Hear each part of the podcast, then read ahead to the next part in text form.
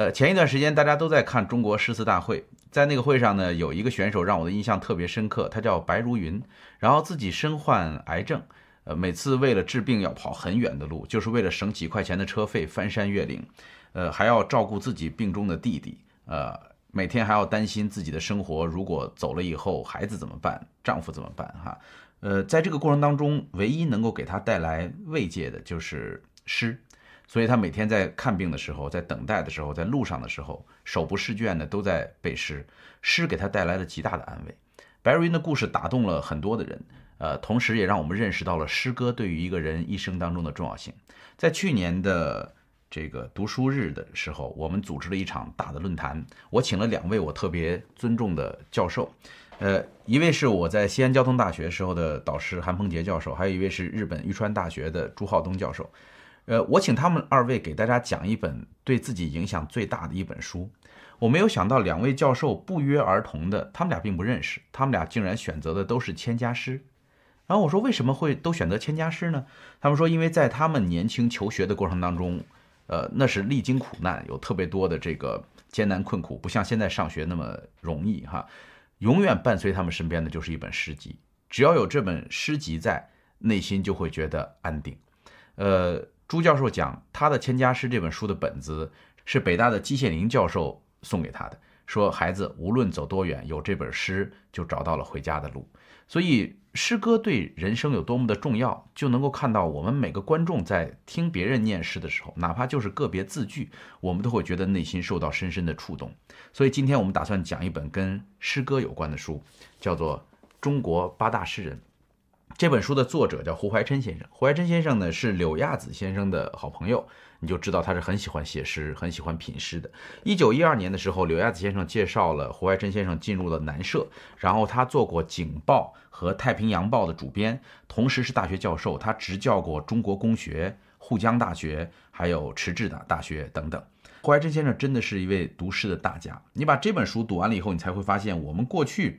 读诗真的是矮子看戏何曾见呢？只是随人说短长。我们得知道什么是好诗，什么是不好的诗。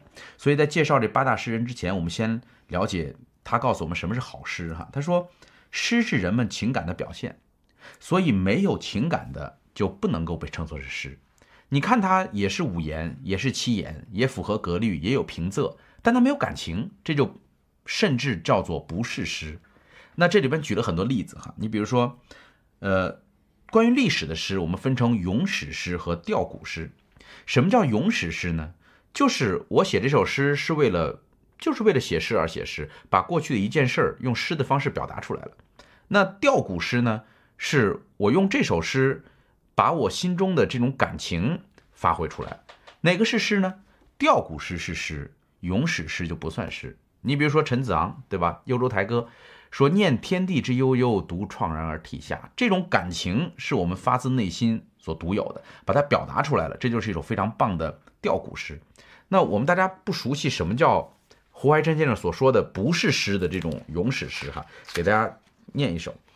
吴永和写了一首诗，叫做《咏虞姬》，他是为虞姬而写的。他说：“大王真英雄，姬亦奇女子，系在太史公，不计美人死。”你说他？对仗吗？对仗。呃，事情说得清楚吗？也很清楚。说太史公没有记这个虞姬，但是这诗没感情，这诗就是只是为了记录而已，没感情。所以这个胡先生说这个不能称作是诗。那什么是好的呢？你比如说这首哈，我一念就知道什么诗了，叫“朱雀桥边野草花，乌衣巷口夕阳斜。旧时王谢堂前燕，飞入寻常百姓家。”这是刘禹锡的《乌衣巷》，这就是一首吊古诗。就是我同样是想到了古人，我来到了乌衣巷，我想起来当年这里繁华的景象，然后我发出了一个特别能够亘古不变的一个感慨，叫“旧时王谢堂前燕，飞入寻常百姓家”。所以这份通用的情感是没有改变过的。这就是吊古诗和咏古诗的咏史诗的区别，一个是诗，一个不是诗。好了，还有一种叫咏物诗和比兴诗，而所有的。中国的《诗经》当中所用的都是比兴的手法，就是为什么中国的《诗经》当中会用到特别多比兴的手法呢？这个体现了中华民族温柔敦厚的特点。就是我连批评人我都不舍得张口就骂，我想用一个比兴的方法来表达，这是非常高级的东西。所以比兴诗就是诗，而咏物诗就不是诗。同样是写一个东西，比如说咏物，就是我来描述这个东西嘛，对吧？很多古人作诗就来以菊花来做首诗，对吧？来以这个杯子做首诗，以这个山做首诗都会有。那么咏物诗典型的是什么呢？你比如说。下面这首这要得罪人了哈，这个书里边用的是呃，这个元好问，元好问有一首诗叫《山居杂诗》，说瘦竹藤斜挂，丛花草乱生，林高风有态，苔滑水无声。没问题，对吧？把这个幽静的这个林子里边的感觉描述出来了，但是这只是一首咏物诗，它没有感情。那你你试试听苏轼这首诗，他说：“梨花淡白柳深青，柳絮飞时花满城。惆怅东栏一株雪，人生看得几清明啊。”这描述的是什么呢？梨花，对吧？梨花开起来很白，满树都是白色的。然后苏轼在这首诗里边比兴了，他用这首诗寄托了一种感情，叫“惆怅东栏一株雪，人生看得几清明”。这是对人生的感慨。所以这就是比兴诗，因此胡先生讲，从这种意义上讲，比兴诗是诗，而咏物诗不算诗。那还有一类呢，叫记事诗和感时诗。记事诗就是我要把一个事儿记下来，今天发生了一个事儿。你看古人写诗，要么写东西，要么写事儿，要么写人，对吧？这个事儿发生了以后，简单的记事，这不能够被称作是诗，这个或者说是一首普通的诗。比如说我们这儿这呃。得罪人了，范成大，范成大这是非常有名的诗人。他说：“左遣长须系借踏车，小池虚水引明蛙。今朝一雨天心障，便合翻泥种藕花。”那你听，同样，另外一个人记一件事儿，叫陆游。陆游记了一件事，说剑门道中遇雨，走到那个地方突然下大雨了。他说：“衣上征尘杂酒痕。”远游无处不销魂，此身何事诗人味？细雨骑驴入剑门。这种感觉就一下子把那个动态，把这个人内心的感情全部都写出来了。所以这就叫做好诗，记事诗和感事诗。感事诗是好诗，记事诗不算好诗。OK，最后一类说最难的是我们作为读者要能够分清楚假感情与真感情。很多诗看起来有感情，它抒发了很多感情在里边，但是对不起，你会觉得细细品味起来不触动灵魂。你比如说这首诗哈，呃，沈德潜写的《塞下曲》，他说：“千重沙字万重山，三载烧荒为你还。流尽征夫眼中血，谁人月下唱阳关？”有感情吗？有感情，但问题是，后人再怎么读这首诗，不容易被打动。为什么呢？这不是他当时应该有的情感，所以体会不到他当时这种感情。你一个读书人，你只是发古人之幽情，对吧？这时候你发现没有发自内心那种感觉是很难识别的。那我会觉得什么是真感情呢？你看，夜来幽梦忽还乡，小轩窗正梳妆。对吧？料得年年肠断处，明月夜，短松冈。说我们现在一读诗就要能够分辨真感情和假感情，呃，不着急，咱们先照猫画虎的做起来，对吧？慢慢的你就能够体会得到。所以先搞清楚什么是诗，什么是好诗，然后我们再来了解中国的八大诗人是谁。那在这之前呢，我们还要搞清楚他这个书里边书里边讲到说，关于读诗的时候的规矩、素服和诗本身哪个更重要？呃。胡怀琛先生认为说，所谓新旧诗的体系，因为他所处的那个时代正是新诗蓬勃发展的时候。你像那个胡适写诗，胡适有一首诗叫“我从山中来，带着兰花草”，就这个大家都知道哈。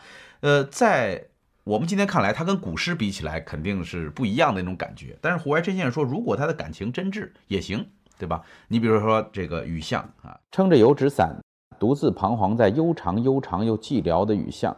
我希望逢着一个丁香一样的结着愁怨的姑娘。年轻时候都背过，这个是，呃，我们说新体诗，只要你能够表达真感情，它一样也是好诗。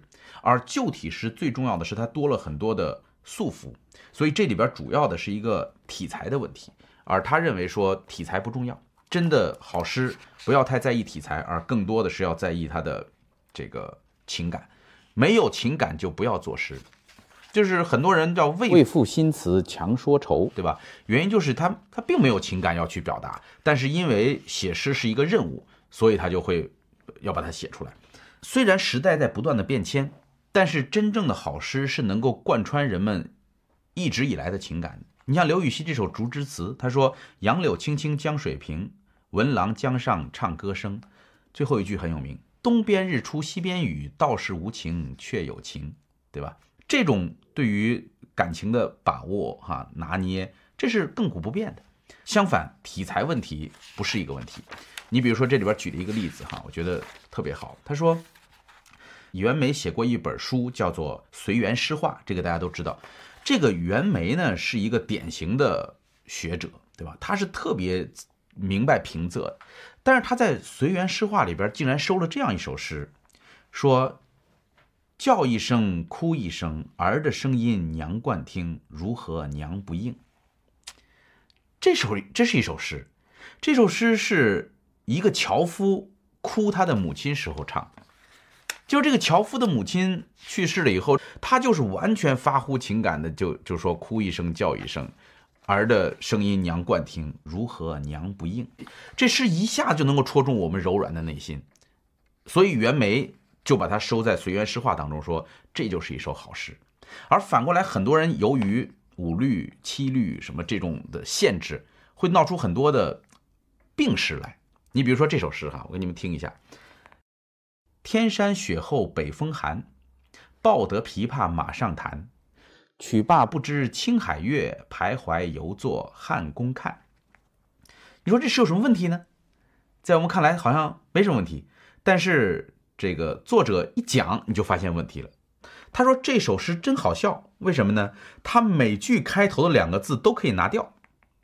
你不信，你把它拿掉以后，这个诗更好。叫“雪后北风寒，琵琶马上弹，不知青海月，犹作汉宫看。”好多了。那为什么说天山没用呢？因为你后边说了青海了，后边说了青海了，前面这个天山就是就是多余的。抱得为什么没用呢？琵琶你不抱着，你你你捧着，对吧？肯定是抱得，没什么好说的。那最后这个东西难道不需要吗？你不知青海月，犹作汉宫看，这就是一种稀里糊涂的感觉，对吧？挺好的。徘徊这个字儿更没用，直接拿掉。那为什么这个作者一定要把它写成七个字的呢？要多余这两个字呢？就是受了体裁的限制。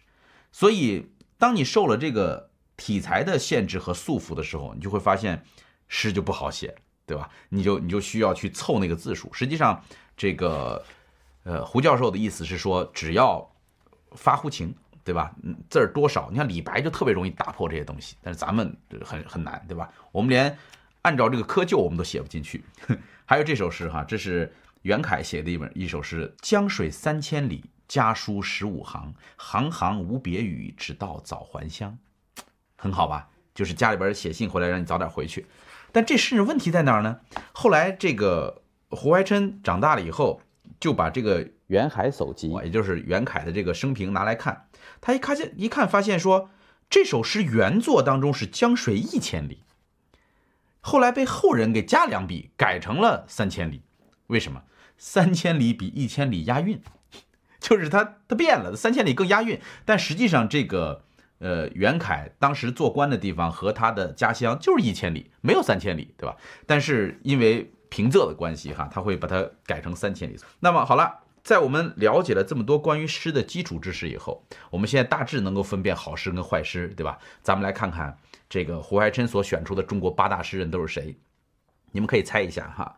我相信很多人会想到李白、杜甫、白居易，对吧？这个是一定有的。呃，有人说王维，对吧？呃，或者是李贺，啊，贺知章这些人有吗？对不起，都没有。为什么呢？因为这些人并没有开一派的先河。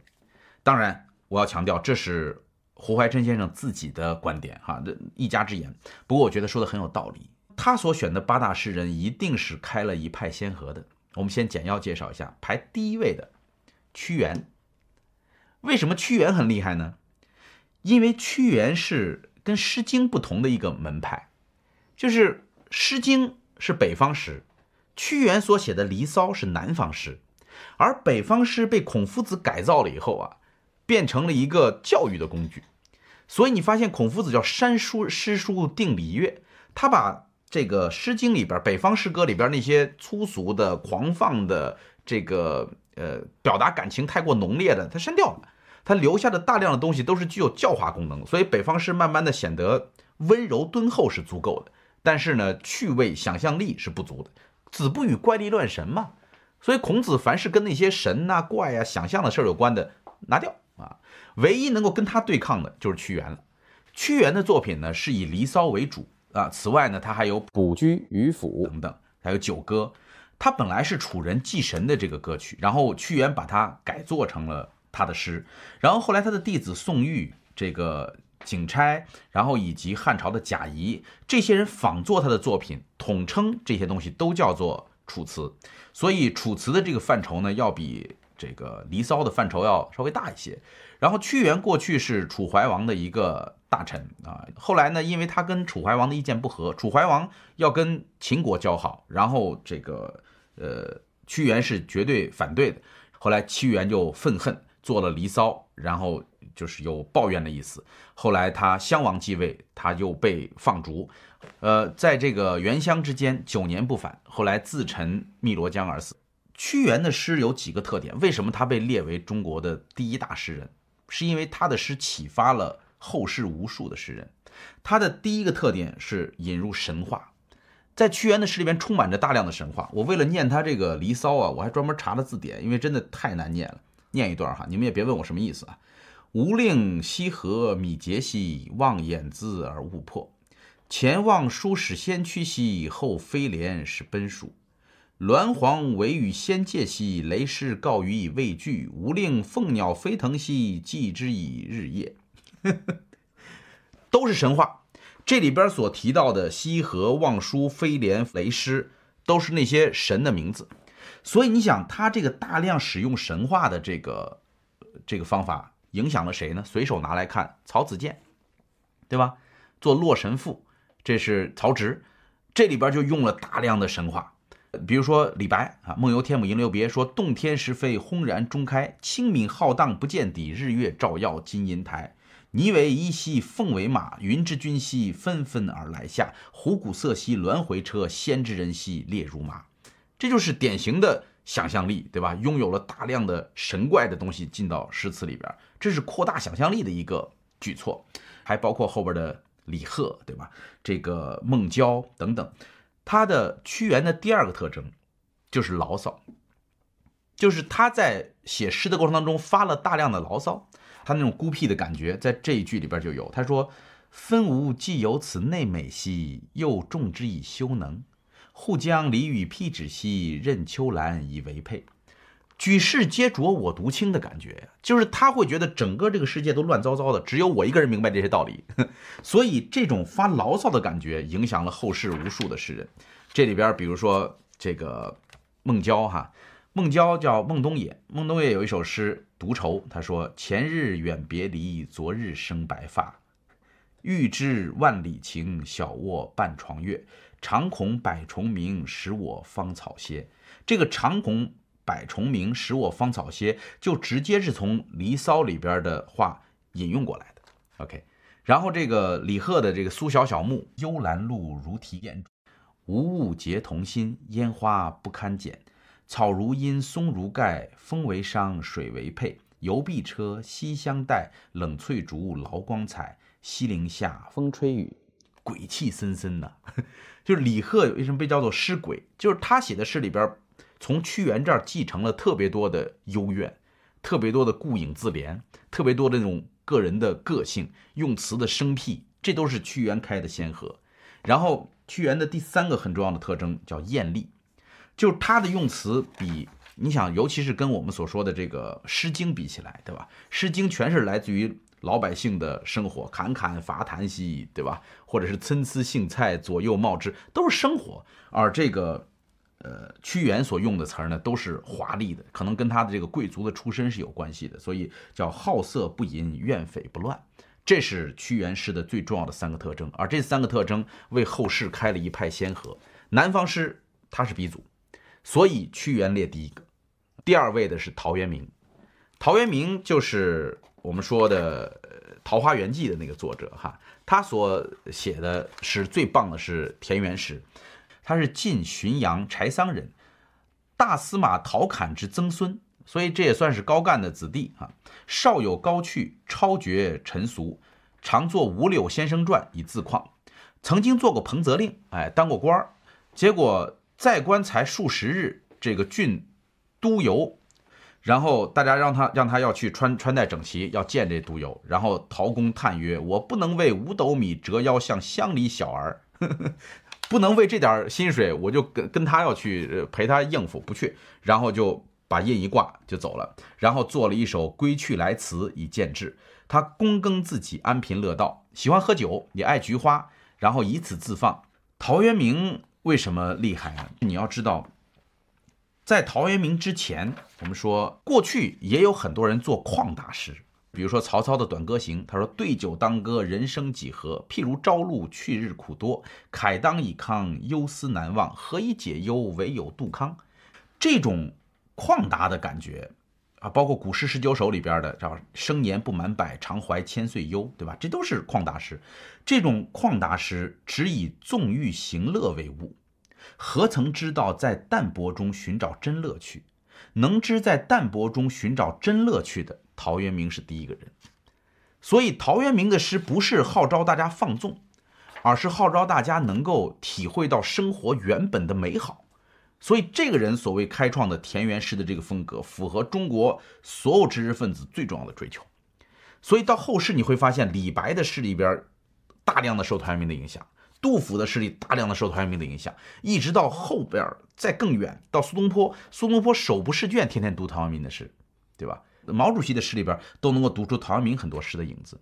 你比如说他最有名的，或者说我最喜欢的两首诗哈，一首是《归园田居》里边的第一首。还有一首诗是《饮酒》，这个大家都知道，我们必须得念一下，这特别好。说少无世俗韵，性本爱丘山。误落尘网中，一去三十年。羁鸟恋旧林，池鱼思故渊。开荒南野际，手拙归园田。方宅十余亩，草屋八九间。榆柳荫后檐，桃李罗堂前。暧暧远人村，依依墟里烟。狗吠深巷中，鸡鸣桑树颠。户庭无尘杂，虚室有余闲。久在樊笼里，复得返自然。我们上中学的时候就背过这样的诗。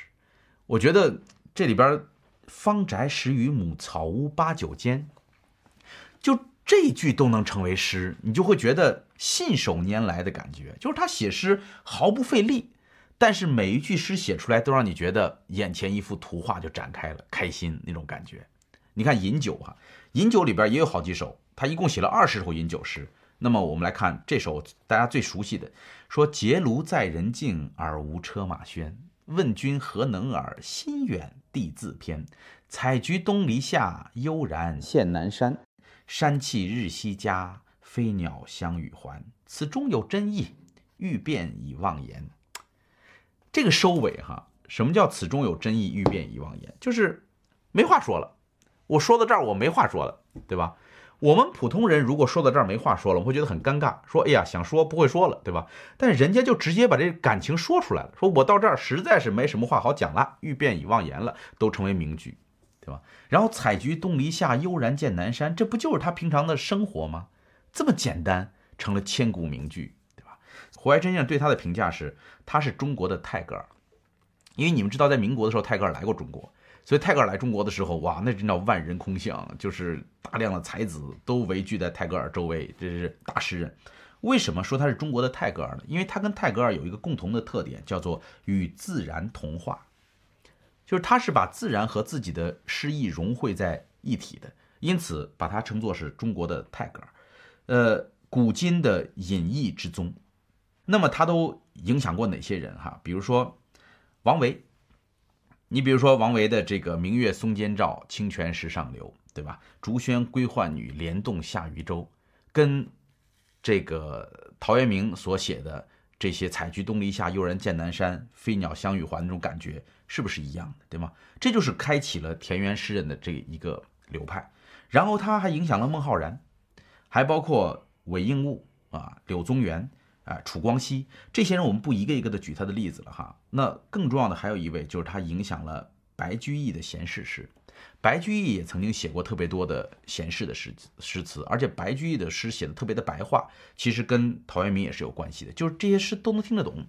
他他跟那个就是屈原那时候已经完全不可同日而语了，他写的非常的舒服简单，用的是当时人的这种大白话，所以我觉得关于陶渊明来讲，最核心的评价是他写的是真性情。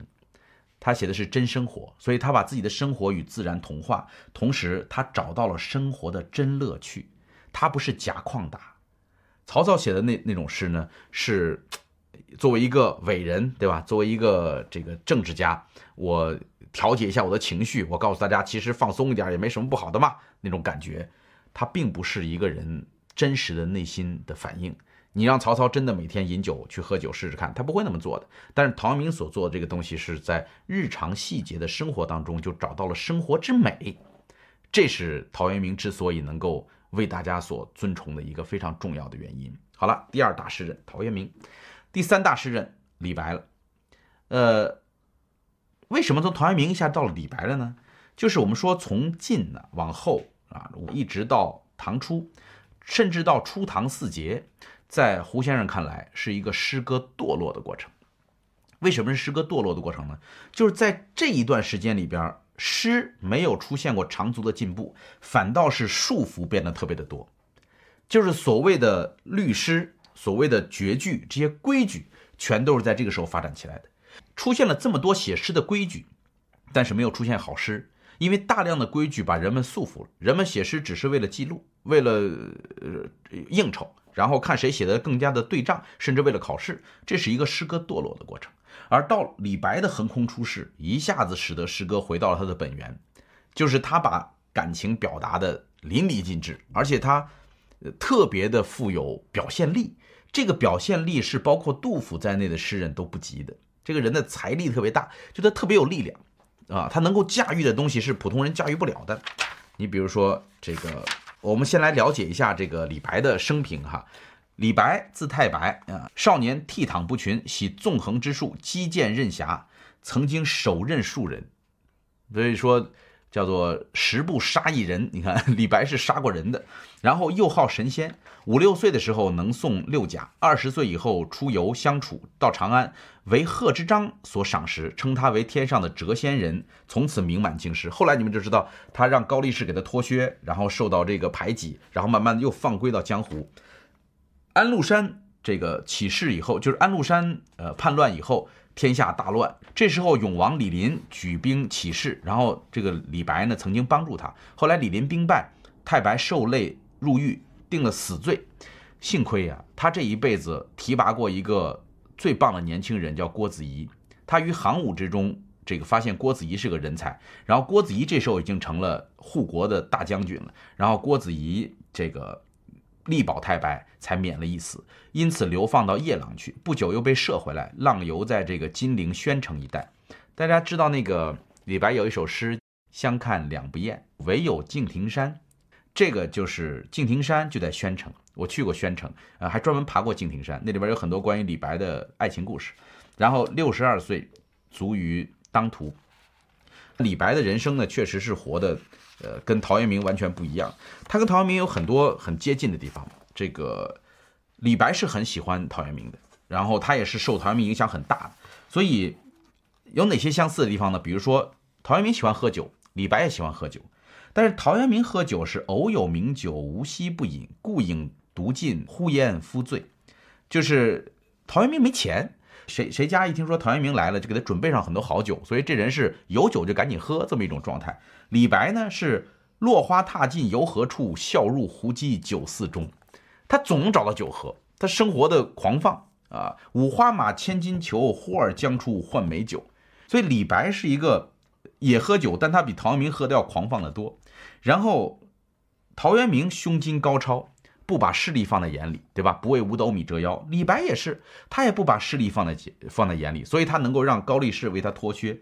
他说：“且放白鹿青崖间，须行即骑访名山。”对吗？安能摧眉折腰事权贵，使我不得开心颜？这都是李白诗里边的话，所以他们俩都不把势力放在眼里边。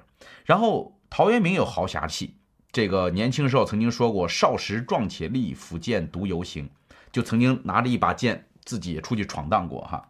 到李白这儿呢，李白说：“安得倚天剑，跨海斩长鲸。”就是他所做的所有的事都比陶渊明更夸张，更。大强度，这个陶渊明有超人间的思想，李白也有超人间的思想。陶渊明把超人间的思想放在了桃花源里边，他幻想能够有这么一个桃花源。然后李白呢说：“西来青鸟东飞去，愿寄一书谢麻姑。遥见仙人彩云里，手把芙蓉长玉巾。”对吧？所以古人评价说，渊明啊中庸，太白是狂者。就事实上，陶渊明更接近于孔子所说的中庸的那个境界。而李太白更接近狂者的境界。这个孔子最欣赏的人排第一位的肯定是中庸的，中庸的做不到，狂捐者也可以，要么是狂，要么是捐，也都是不错的人。所以李白能够做到狂者，这个实在不错。这个呃，胡怀真先生认为这两个人呢，一个人像孟子，就是陶渊明像孟子，养无浩然之气，看他每天养气的那种感觉；而李白像庄子，他的文章恣意汪洋。所以你说李白受哪些人的影响呢？我相信庄子他是一定会受大量影响的。然后陶渊明是有的，还有两个人对李白影响很大，一个叫谢眺，脚着谢公屐，身登青云梯，这就是谢眺。还有一个对李白影响很大的就是《登幽州台歌》的那个作者叫陈子昂。李白为什么能够入选呃八大诗人？我觉得这个理由特别的简单，就是历史上没有这样的诗人，随随便便翻出来就是震撼的这种诗。呃，他能够把想象力发挥到极致。我们来欣赏他两首诗哈。我们在这挑这首叫《金香送韦八之西经》，客自长安来，还归长安去。狂风吹我心，西挂咸阳树。此情不可道，此别何时遇？望望不见君，连山起烟雾。所以这是李白送别朋友的一首诗。然后还有一首呢，也是践行的诗，呃。这诗里边出了很多的歌词啊，就后来很多人写歌都从这儿来的。他说：“弃我去者，昨日之日不可留；乱我心者，今日之日多烦忧。长风万里送秋雁，对此可以酣高楼。蓬莱文章建安骨，中间小妾又清发。俱怀逸兴壮思飞，欲上青天揽明月。抽刀断水水更流，举杯消愁愁更愁。人生在世不称意，明朝散发弄扁舟。”就是我们经常会自己感慨说“明朝散发弄扁舟”，这诗哪来的呢？就从“抽刀断水，水更流”这儿来的，这有哲学意味哎！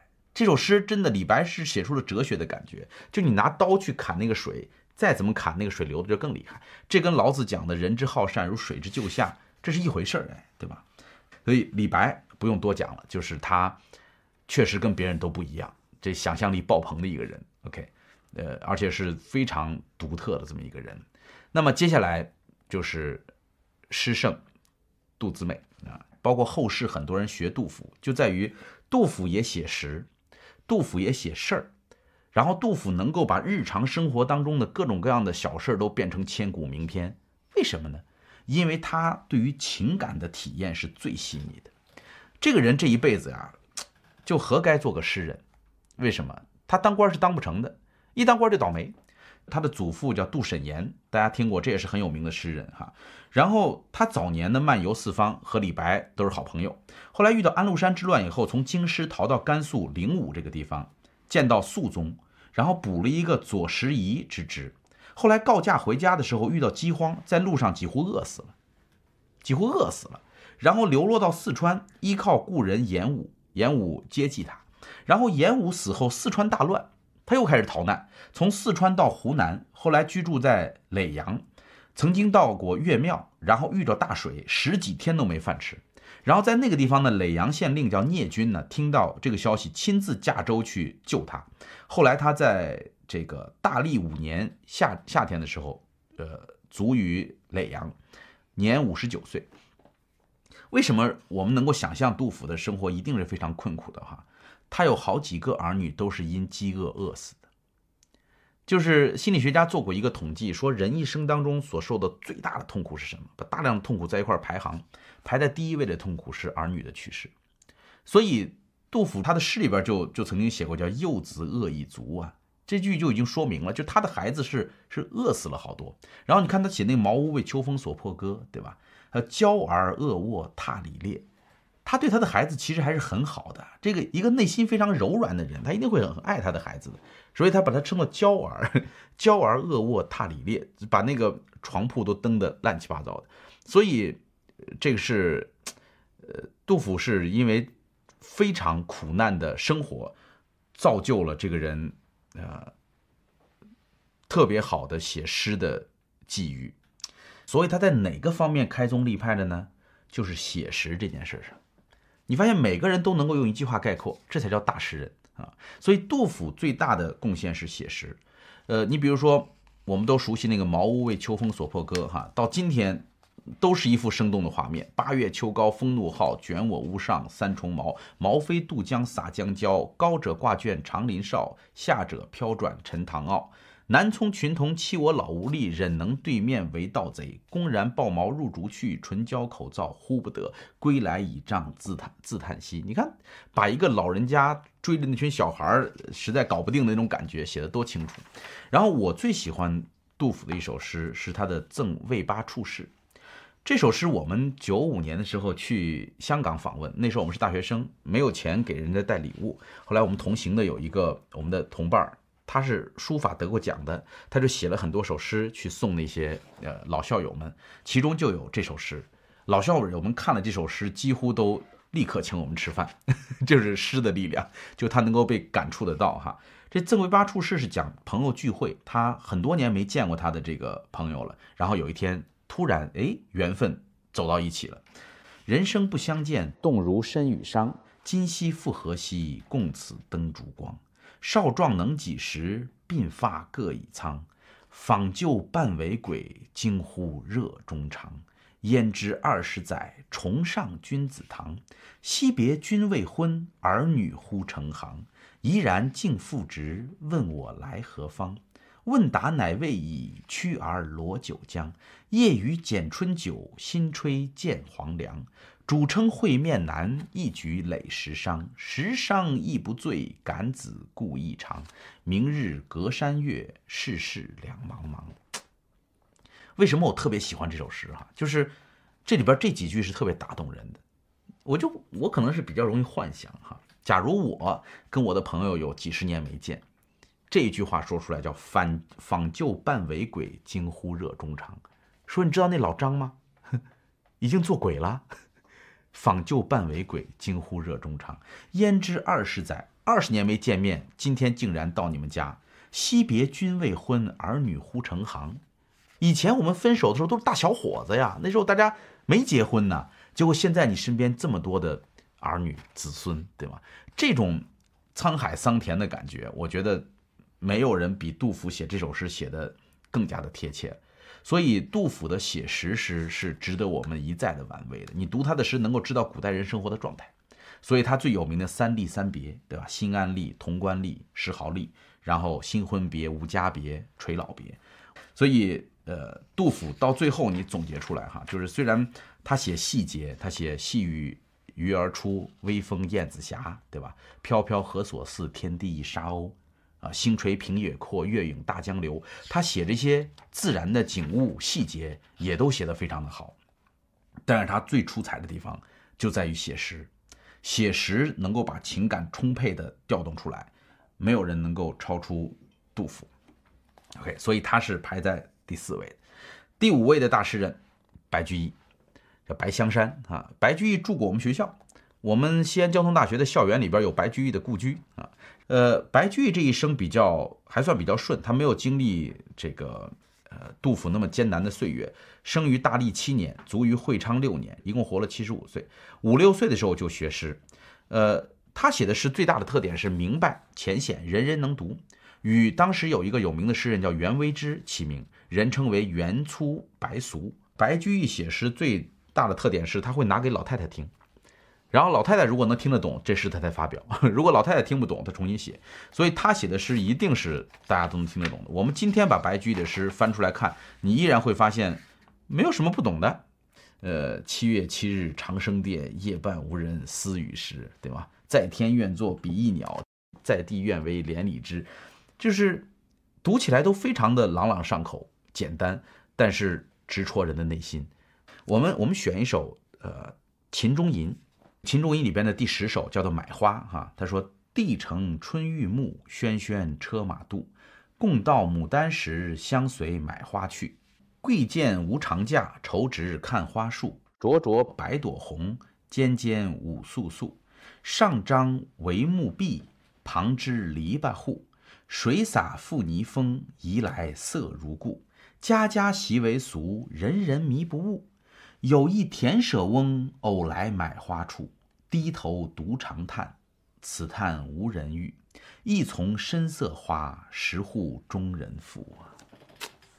我为什么说这诗到今天都有这个意义啊？就是当白居易到了长安以后，他发现这个地方的人买花好贵呀，就是怎么这么贵？说随随便便买一束花，十户中人富，中等家庭十家的每年交的赋税，你们长安人就买一朵花。到今天读起来，不用解释，你也能听得懂。呃，白居易除了写诗白话之外，还有一个最大的特色就是讽喻。像他的这个《秦中吟》就是典型的讽喻诗，而他的讽喻诗写的非常的有社会责任感啊。这就是白居易这个诗人和李白、杜甫之所以能够并列，他跟李白、杜甫都不完全一样。就杜甫写诗是不会写的那么直白的。李白几乎就不太关注这么多事儿，然后白居易呢，能够把这些老百姓的生活用诗歌的方式表达出来，像历史一样的留存下来，对吧？像《长恨歌》这样的东西，所以他被称作八大诗人之一。那好了，到离开了唐朝了，离开唐朝之后呢，到宋代诗人排在第一位的，我想大家没有争议的，一定是苏东坡，对吧？我有一次去梅州出差，然后在上飞机之前呢，我就去书店随便买了一本书。我当时没有想这么多，结果到飞机上一看，是这个《苏东坡传》，竟然冥冥当中我去看望苏东坡的家乡的时候，顺手就抄起了一本《苏东坡传》啊，缘分。他的父亲呢是苏老泉，也叫苏洵，他的弟弟是苏辙，那他们三个人叫三苏。呃，唐宋八大家里边，他们仨占了三个人哈，所以写文章是没问题的，写诗也写得非常好。后来他因为跟王安石的关系不好。这个王安石变法，他们俩关系特别糟糕。然后呢，又因文字嫌疑谪居海南。啊，不久后回来，在靖国元年卒于常卒于常州，呃，年六十六岁。这个苏东坡的诗啊，叫气象宏阔，铺叙婉转，可见他才气过人之处。洗刷之功未见未尽，就是他的这个诗有很多地方都是显得有点粗糙的。自是才气粗豪人的本色，就是现代人所说的随手写出来，不在字句上下修饰的功夫。你发现陶渊明、李太白都是这一路的人。你要像那个呃贾岛那样，对吧？二年得三句，一吟泪双流。就是到底是僧推月下门，还是僧敲月下门？这些人和这些财大气粗的人，我们说这个财大是。才华对吧？和这些人比起来是不一样的。所以你看，这个苏东坡怎么说自己呢？他说：“我啊，作文如行云流水，出无定志，但常行于所当行，止于所不可不止。虽嬉笑怒骂之词，皆可述而诵之。”就是苏东坡觉得不费劲儿，这就是我们最生气的地方。就是我们想要憋出一句诗来，你觉得特别难，对吧？但是苏东坡人说我没使劲儿，我就那么随便一写就写出来了。所以在苏东坡的诗里边呢，你会发现他有哲学意味。就苏东坡写诗经常会写出禅意来，为什么？他学佛，学佛之后呢，这个诗的境界就一下子上升到了一个禅禅的境界。你比如说我们最熟悉的“横看成岭侧成峰”，对吧？远近高低各不同，不识庐山真面目，只缘身在此山中。你想，你自己在你体内住着，你就根本不知道自己到底是一个什么样的人，对吧？所以这就是佛的境界。竹外桃花三两枝，春江水暖鸭先知。这这也是苏东坡的名句啊。呃，还包括我原来经常引用的，我们我们那时候年轻的时候引用的诗都比较浪漫哈，比如说“春宵一刻值千金，花有清香月有阴”，这都是苏东坡的名句。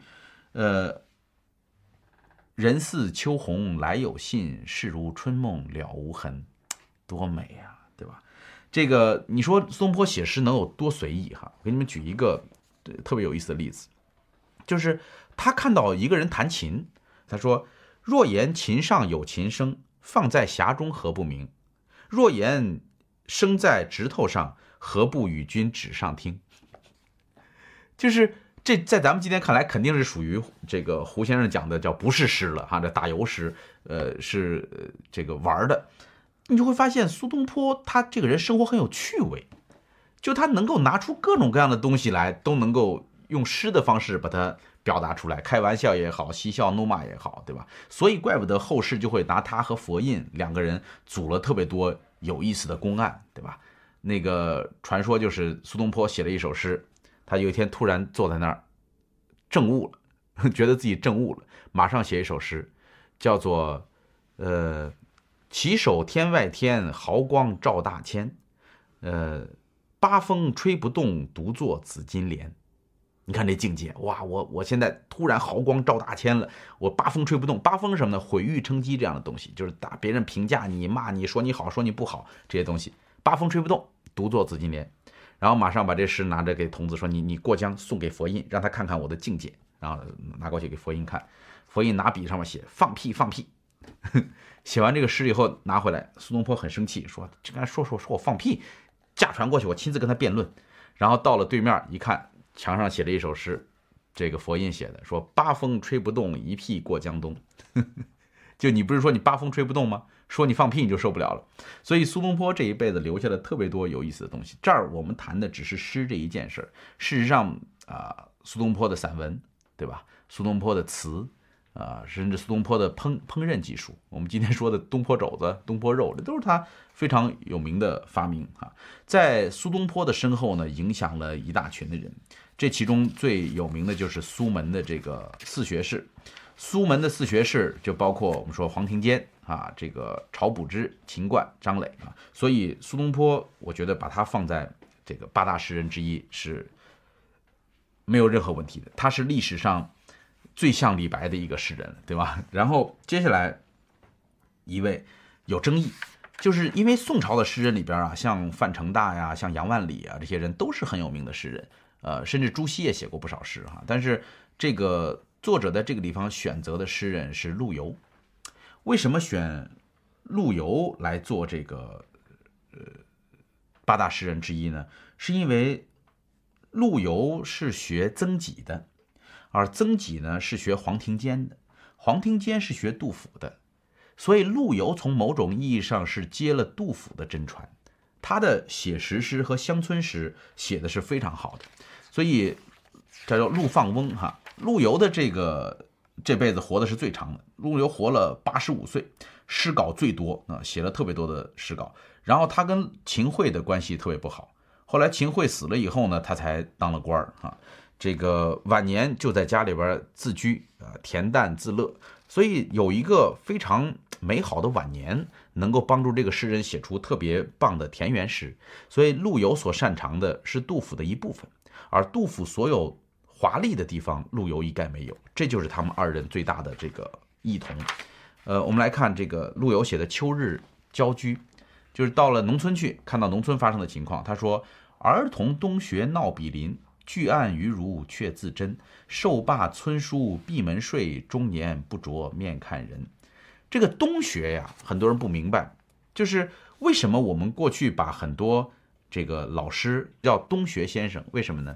因为农村的孩子春夏秋三季都不读书的，这三季都有很多农活要干，所以到了冬天的时候呢，这个孩子们没事干。找个老师来给他们随便讲讲书，所以这种老师很明显在村里边是不怎么受重视的，对吧？然后陆游就把这么一个老师生活的一个状态，闭门读书，不跟他很寂寞，跟周围的人也没话说，对吧？然后这些呃这些孩小孩也不好好听课，但是这个巨案于如却自珍，他自己却非常认真的在讲述这么一个情境给描述出来了。